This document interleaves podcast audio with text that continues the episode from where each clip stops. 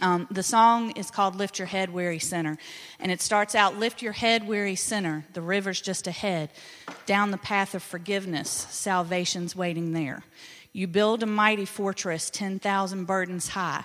Love is here to lift you up, here to lift you high. And then the chorus. If you're lost and wandering, come stumbling in like a prodigal child. Let the walls start crumbling, and let the gates of glory open wide. And the second verse, and these are the verses that really stuck with Ashley and I as we were praying over doing this skit. All who've strayed and walked away, unspeakable things you've done. Fix your eyes on the mountain. Let the past be dead and gone. Come all saints and sinners. You can't outrun God. Whatever you've done can't overcome the power of the blood. That song, when you first hear it, is not something that you would normally associate with the Revolve Dance Team at all. But it really spoke to me. First of all, it's kind of hard finding things that, you know, we can keep the young men engaged in. So we have to kind of change it up a little bit.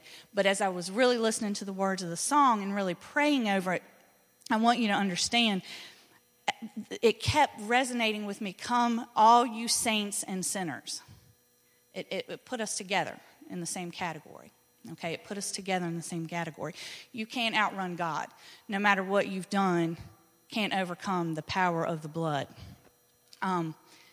You know, I kept seeing the church, and this is not meant to, in any way, shape, or form, appear to be coming down on anybody. It's not for that. It's for us as a whole to understand. And I'm just going to jump right into the scripture that kept coming to me as I was praying over this.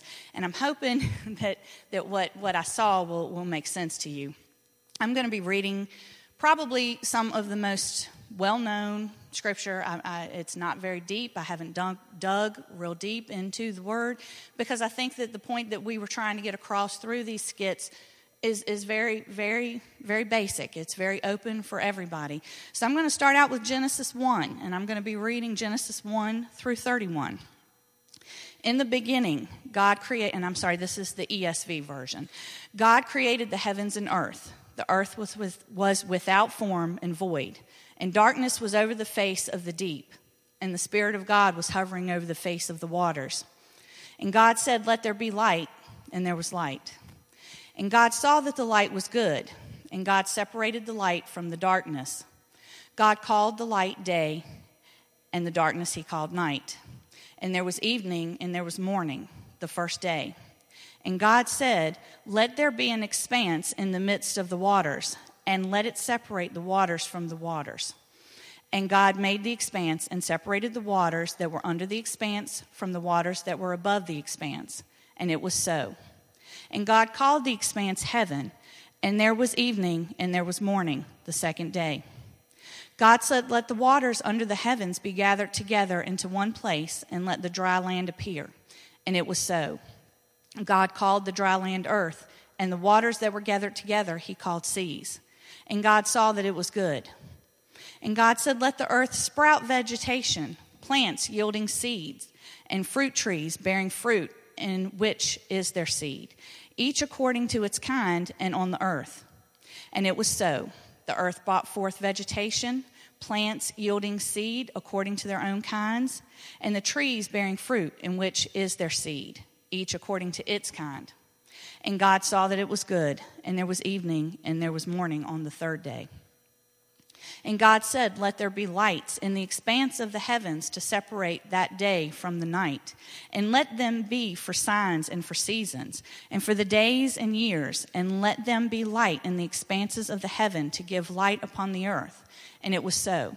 And God made the two great lights, the greater light to rule the day and the lesser light to rule the night, and the stars. And God set them in the expanse of the heavens to give them light on the earth, and to rule over the day and over the night, and to separate the light from the darkness. And God saw that it was good, and there was heaven, and there was morning, the fourth day. And God said, let the waters swarm with swarms of living creatures, and let the birds fly above the earth across the expanse of the heavens. So God created the great sea, creatures and every living creature that moves, with which the waters swarm according to their kinds, and every winged bird according to its kind. And God saw that it was good, and God blessed them, saying, be fruitful and multiply, and fill the waters and the sea, and let the birds multiply on the earth. And there was evening, and there was morning, the fifth day. And God said, let the earth bring forth living creatures according to their kinds, livestock and creeping things, and beasts on the earth according to their kinds. I want to point that out one more time, because that really is imperative to where my message is going. Let the earth bring forth living creatures according to their kinds, livestock and creeping things, and beasts of the earth according to their kinds. And it was so. And God made the beasts of the earth according to their kinds, and the livestock according to their kinds, and everything that creeps on the ground according to its kind. And God saw that it was good. Then God said, let us make man in our image, after our likeness, and let them have dominion over the fish of the sea, and over the birds of the heaven, and over the livestock, and over all the earth, and over every creeping thing that creeps on the earth. So God created man in his own image. In the image of God he created him. Male and female he created them. And God blessed them, and God said to them, be fruitful and multiply, and fill the earth, and subdue it, and have dominion over the fish of the sea, and over the birds of the heaven, and over every living thing that moves on the earth. And God said, behold, I have given you every plant yielding seed that is on the face of the earth, and every tree with seed in it, fruit, you shall have them for food, and to them every beast of the earth, and to every bird of the heaven, and to everything that creeps on the earth, everything that has breath of life. I have given every green plant for food, and it was so. And God saw everything that he had made, and behold, it was good. And there was evening, and there was morning on the sixth day. That's a lot of scripture, and I'm sorry that I was just reading, but I really wanted to make a point there. God created everything. That is what that boils down to in the simplest form, is at the very beginning of the scripture is telling how God created the earth that we are living in right now. He directly from his word, it says, God saw everything that he made, and behold, it was very good. Now, that's straight out of the scripture. That is the word from the Lord. Now we're going to jump ahead a few scriptures, though, okay? So I want you to have in your mind here the image of this perfect place that God has created, okay? But we're going to jump ahead to Genesis 3, 1 through 13. Excuse me. Now the serpent was more crafty than any other beast of the field that the Lord God had made. Now, let me jump back to where I started and the point that I wanted to make. Remember that it clearly said that God created the beasts, and he created all of the things that crept on the earth, okay? So now the serpent was more crafty than any other beast of the field that the Lord God had made. And he said to the woman, did God actually say, you shall not eat of any tree in the garden? And the woman said to the serpent, we may eat of the fruit of the tree in the garden, but God said, you shall not eat of the fruit of the tree that is in the midst of the garden, neither shall you touch it, lest you die. But the serpent said to the woman, you will not surely die, for God knows that when you eat of it, your eyes will be opened, and you will be like God, knowing good and evil. So when the woman saw that the tree was good for food, and that it was a delight to the eye, and that the tree was to be desired to make one wise, she took of its fruit and ate. And she also gave some to her husband, who was with her, and he ate. Then the eyes of both were open, and they knew that they were naked. And they sewed fig leaves together, and they made themselves loincloths. And they heard the sound of the Lord God walking in the garden in the cool of the day, and man and his wife hid themselves from the presence of the Lord among the trees in the garden. But the Lord God called to the man and said, where are you?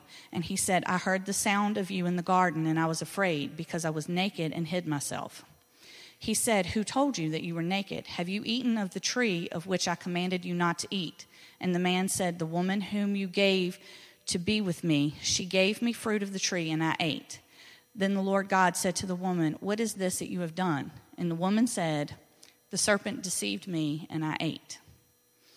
So as I was praying over this dance, I got to thinking to myself, how did evil get to be in the garden? How did this beautiful world that God had created, everything that he had blessed and ordained, how did this evil get to be in the Garden of Eden? You know, I could not wrap my mind around that. And I felt very strongly that the Lord wanted me to speak today about spiritual warfare. So that's where we're at with this is this war that's going on around us all the time. And so I was like, you know, well, let's start at the very beginning. Let's figure out where this evil came from, okay? So I was trying to do a little bit of research, and I am in no way, shape, or form, Brother Willie or Jesse, who happen to sit, that makes it very easy because I don't have to search you out. I am no way a Bible scholar like the two of you. So y'all bear with me, and please, if I'm wrong, y'all step in. So I got to looking a little bit, and I was looking in some notes, and I'm just going to read you some of the stuff that I found, and I hope y'all are okay with me reading. The speaking serpent is suddenly introduced in the story with minimal detail. Nothing is mentioned about its origin other than it is one of the beasts of the fields, which, again, let me go back to the scripture that I initially read, the beasts of the fields, which were created by God, okay? And that is in his word, all right? So nothing is mentioned about its origin other than it is one of the beasts of the field. Although the serpent is eventually portrayed as God's enemy, the initial introduction is full of I can never say that word. Y'all know what I'm talking about. Regarding its true nature. When the brief comment that it is the craftiness of the beast possibly indicates potential danger, I found this interesting. The Hebrew term arum, and that's A-R-U-M, does not carry the negative moral connotation that the English words crafty and cunning do. So the Hebrew word initially did not have the same tone as what our translation has. Similarly, the serpent's initial question may have sounded quite innocent, although it deliberately misquotes God as saying that the couple must not eat of any tree in the garden. So did you catch that? It deliberately misquoted God. So that is the first indication that the serpent, although it's innocent enough in its question, is actually going against the word of God. Did the serpent merely just misunderstand what God had said? Is this ways of subtlety that the serpent's approach to the woman is captured by the narrator? It is noteworthy that the serpent also deliberately avoids using God's personal name or Lord when he addresses the woman. Here's another hint that his presence in the garden presents a possible threat. Although his initial words appear deceptively innocent, his subsequent contradiction of God leaves no doubt about his motives and purpose. The text does not indicate when or how the serpent became evil. As the narrator proceeds, it becomes clear that more than a simple snake is at work here. An evil power is using the snake. Let me say that again. An evil power is using, and that's the word I want you to focus on, using the snake, as indicated by God's declaration that everything he made was very good. Okay, so in the beginning, the scripture that I read initially, God has ordained and blessed everything. He has said it is good. So the fact is the evil presence is simply using the snake, okay? Clearly, evil entered the created world at some unknown point after God's work of creation was completed. Let me read that again. Evil entered the created world at some unknown point after God's work of creation was completed. I feel at times that it's easy for us to remove ourselves from the greatness of that scripture. Okay, it's very easy for us to separate from the creation of the world. Okay, it's what we read, it's what we believe, but we get bogged down with day-to-day life. Okay, and we're focused on going to work, and we're focused on going to school, and we're focused on going to church. Okay, but what I want to get across to you is just as evil entered that perfect created world, it'll enter those places as well. Very, very quickly, it will enter those places as well. And we need to understand that, and we need to stay diligent against that, okay? There are obvious evils of the world, hands down. I mean, they're the things that you know right off the bat. You have people coming in that are addicted to drugs. You have people coming in that are drinking. You have people that come into school, and they're trying to give your kids drugs and alcohol. Austin, I'm going to tell on you. I hope it's okay. My son came home probably the first couple of months after he went to the 6th grade and almost caused his father and I to have a heart attack because he tells us, "Mom, somebody was trying to give me some I don't know what it was, but something. Someone had tried to give my kid oxycodone at school in the 6th grade." Okay? And I just thank the Lord that he was open enough to come to us and tell us that so that we could talk to him and work with him about it. But the thing is, we have to understand that not only is it the obvious evils that enter the world, but it's the less than obvious evils. Okay? It's how the devil uses us. And I can assure you, he uses us, whether we want to admit it or not. Okay? And I'm going to tell a story here in just a minute about that. Remember in the notes that it becomes clear that more than a simple snake is at work here. An evil power is using the snake. And these are some questions that I want you to think about. How many times have we been like that snake? Just an innocent vessel that have been used by evil to sow seeds of discord, to knock one another down, to cause one another to stumble, even though it was very innocent, very innocently enough, okay? He loves to knock us down. But when he's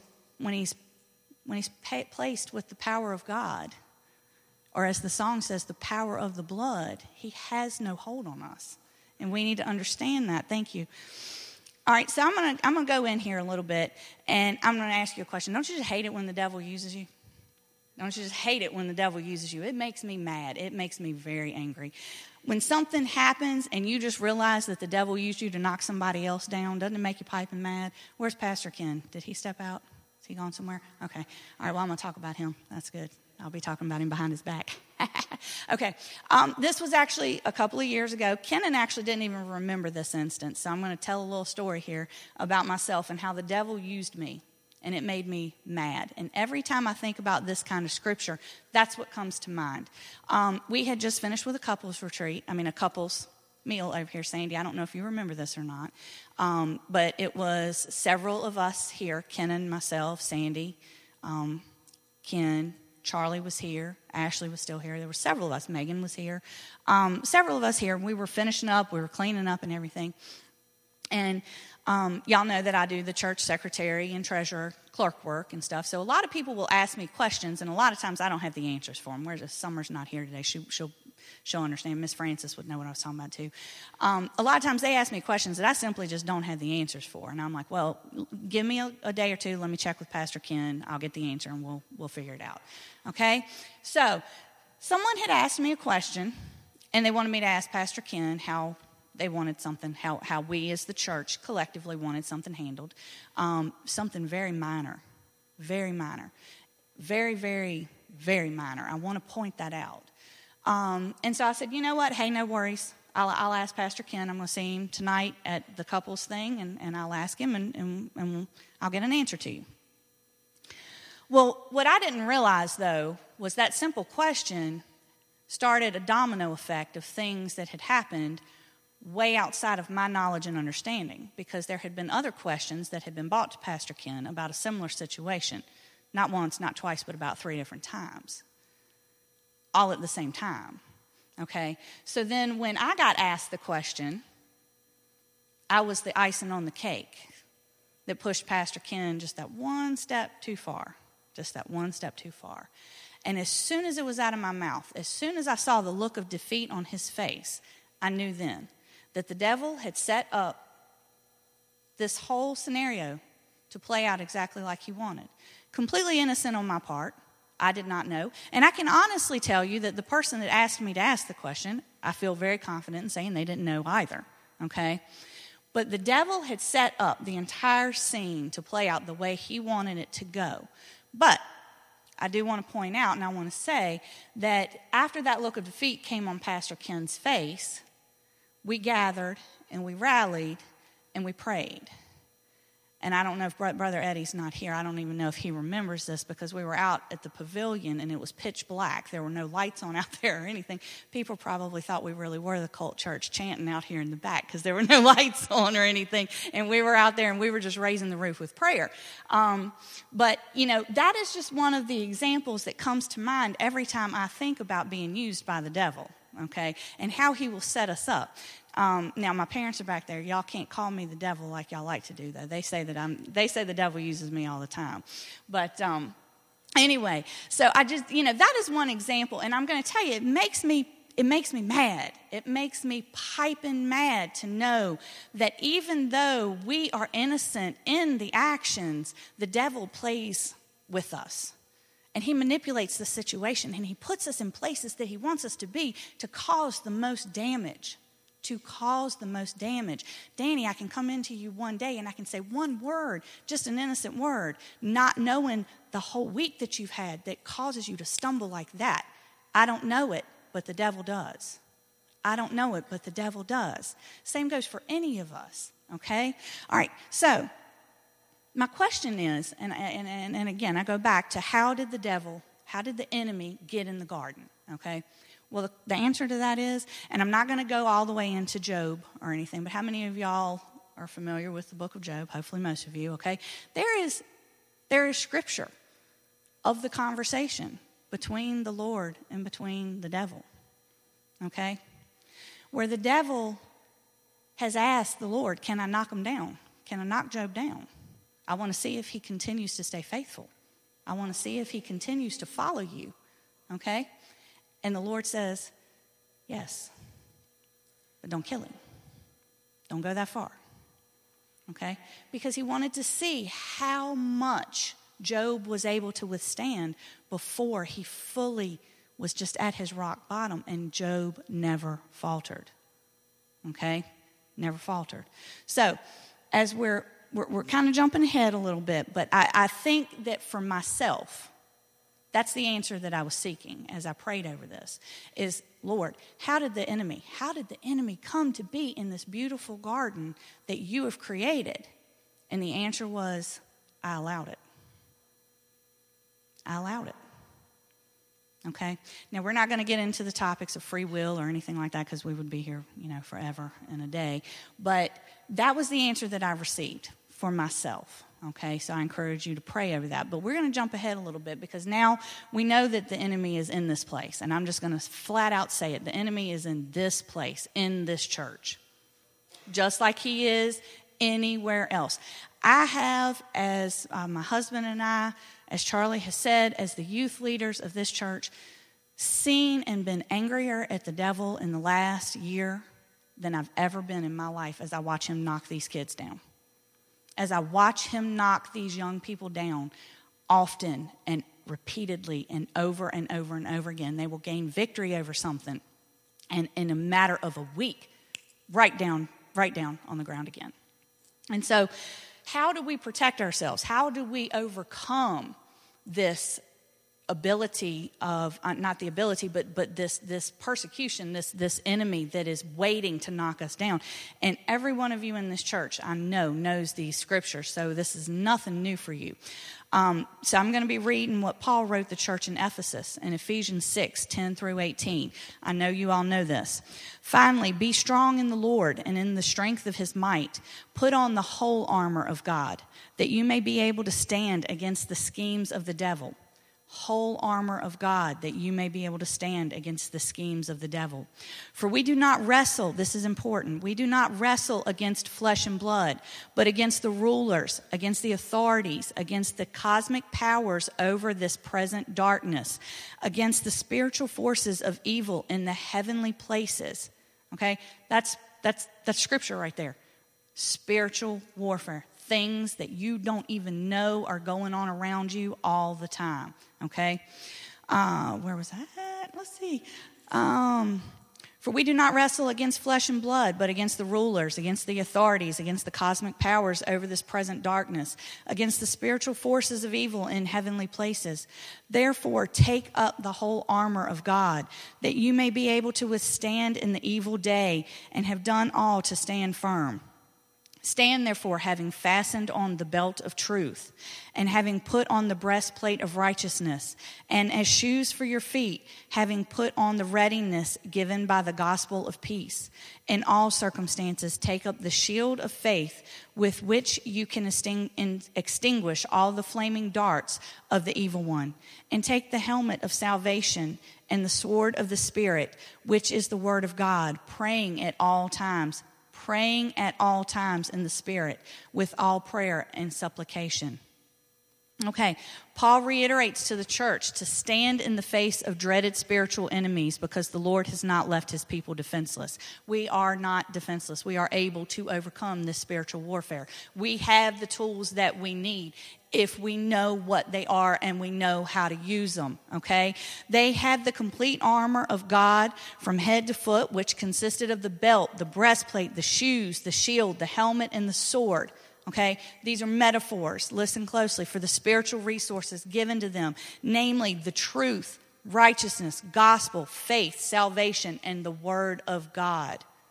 These are aspects of God's and the Messiah's own character, with which Christians are now equipped. So I got to looking, and I want to tell you what I found as I dug a little bit deeper into each one of these words. Okay, we have the necessary tools, the truth. The truth is taught in the Christian religion, respecting God and the execution of his purpose through Christ, respecting the duties of man, opposing alike the superstitions of the Gentiles and the inventions of the Jews and the corrupt opinions and perceptions of false teachings even among Christians. The truth as taught in the Christian religion, to respect God and execute his purpose. That is the truth. That is the truth. You have to have that respect for the Creator, the one who created the world. And try to remove yourself from your individual little place of worship, or your school or your job, the things that we get bogged down with on a day-to-day basis, and have respect for the most powerful God that created everything from the beginning, okay? Righteousness, that is integrity, virtue, purity of light, correctness of thinking, feeling, and acting. I love that. Correctness of thinking, feeling, and acting, okay? So it starts with a respect for God, and then it moves in to how you act and how you feel and how you think, okay? That's righteousness. You change the way you think about people. You change the way you think about situations. You change how you feel about it, okay? The gospel, which is the glad tidings of the kingdom of God soon to be set up, and subsequently also of Jesus the Messiah, the founder of this kingdom. After the death of Christ, the term compromises also the preaching of concerning Jesus Christ as having suffered death on the cross to produce eternal salvation for the men in the kingdom of God. The gospel, Jesus Christ went to the cross, died, rose 3 days later so that we could be washed like this young girl was who danced today. Okay, washed in the blood. Faith, the conviction, I love that. The conviction that God exists and is the creator and ruler of all things, the provider and bestower of eternal salvation through Christ, and a strong and welcome conviction or belief that Jesus the Messiah is the Messiah through whom we obtain eternal salvation in the kingdom of God. Respect for God and a conviction about you that he exists. That's the tools that you need. Okay, it's all about your thought process. It's all about your feelings. It's how you act based on them. That will arm you with the ability to overcome the enemy. Salvation, the sum of benefits and blessings which the Christians redeemed from all earthly ills will enjoy after the visible return of Christ from heaven in the consummated and eternal kingdom of God. Fourfold salvation, saved from the penalty, the power, the presence, and most importantly, the pleasure of sin. Ouch. Ouch. Saved from the penalty of sin, saved from the power of sin, saved from the presence of sin, and saved from I love this one especially for young people, the pleasure of sin. because a lot of times they don't realize that that's how the devil works. He makes it look appealing. He makes it look fun. He makes it look like something that is pleasurable, but it's sin nonetheless. That is what your salvation means. And then the Word of God. I'm going to be honest with you. I didn't have to find any words to add to the Word of God. There is nothing that you can add. There's nothing you can take away. The Word of God is the Word of God. Those are the tools, people, that you have in your arsenal to fight this spiritual warfare, to fight these demons that want to run up and down these pews, touching you, whispering in your ear, having you believe and fall into the pleasure and the power of sin. You have the tools. It's a mindset. It's a way to think. It's a way to feel. It's a way to act. Okay? But one of the most important things that I took away from this scripture, which it is all very important, but the thing that I took away from this, praying at all times in the Spirit. Listen to that closely, because I think we all fall short. Myself, I will be the first one to say it. Praying at all times in the Spirit. Okay? All times. Not when it suits. Not when things get bad and you feel like, oh, Lord, let me go to the Lord in prayer now because I have messed up big time. Mm-mm. Not when crisis hits, but at all times. At all times. That is one thing that I can say that I love about this church. It is a praying church. I know that the people here pray. When I texted Pastor Ken the other day and said, can you please add Ken into the prayer list? He's very sick. I had confidence that it was going to get done. And we pray. We pray a lot. We pray over the blessings. We pray for Thanksgiving. We pray in good times and in bad. But according to the scripture, that's not even enough because it's all times, in all times. Okay. Now, I'm going to jump ahead just a little bit. I'm getting ready to close, so if my Holy Spirit girls can go ahead and start getting in place. Romans 8:26-27 says, likewise, the Spirit helps us in our weakness, for we do not know what to pray for as we ought, but the Spirit himself intercedes for us with groanings too deep for words. And he who searches hearts know what is in the mind of the Spirit, because the Spirit intercedes for the saints according to the will of God. Yeah, you can come in. Y'all come in. Go ahead. If we're truly going to defeat the enemy, okay, if we're truly going to not allow him to use us like the snakes in the garden, we have to ensure that we keep on our entire armor. Megan, if you can go ahead and lift this out of the way too for me. We have to use the tools that God has provided to us, and that is why it's important for you to seek and follow the leading of the Holy Spirit.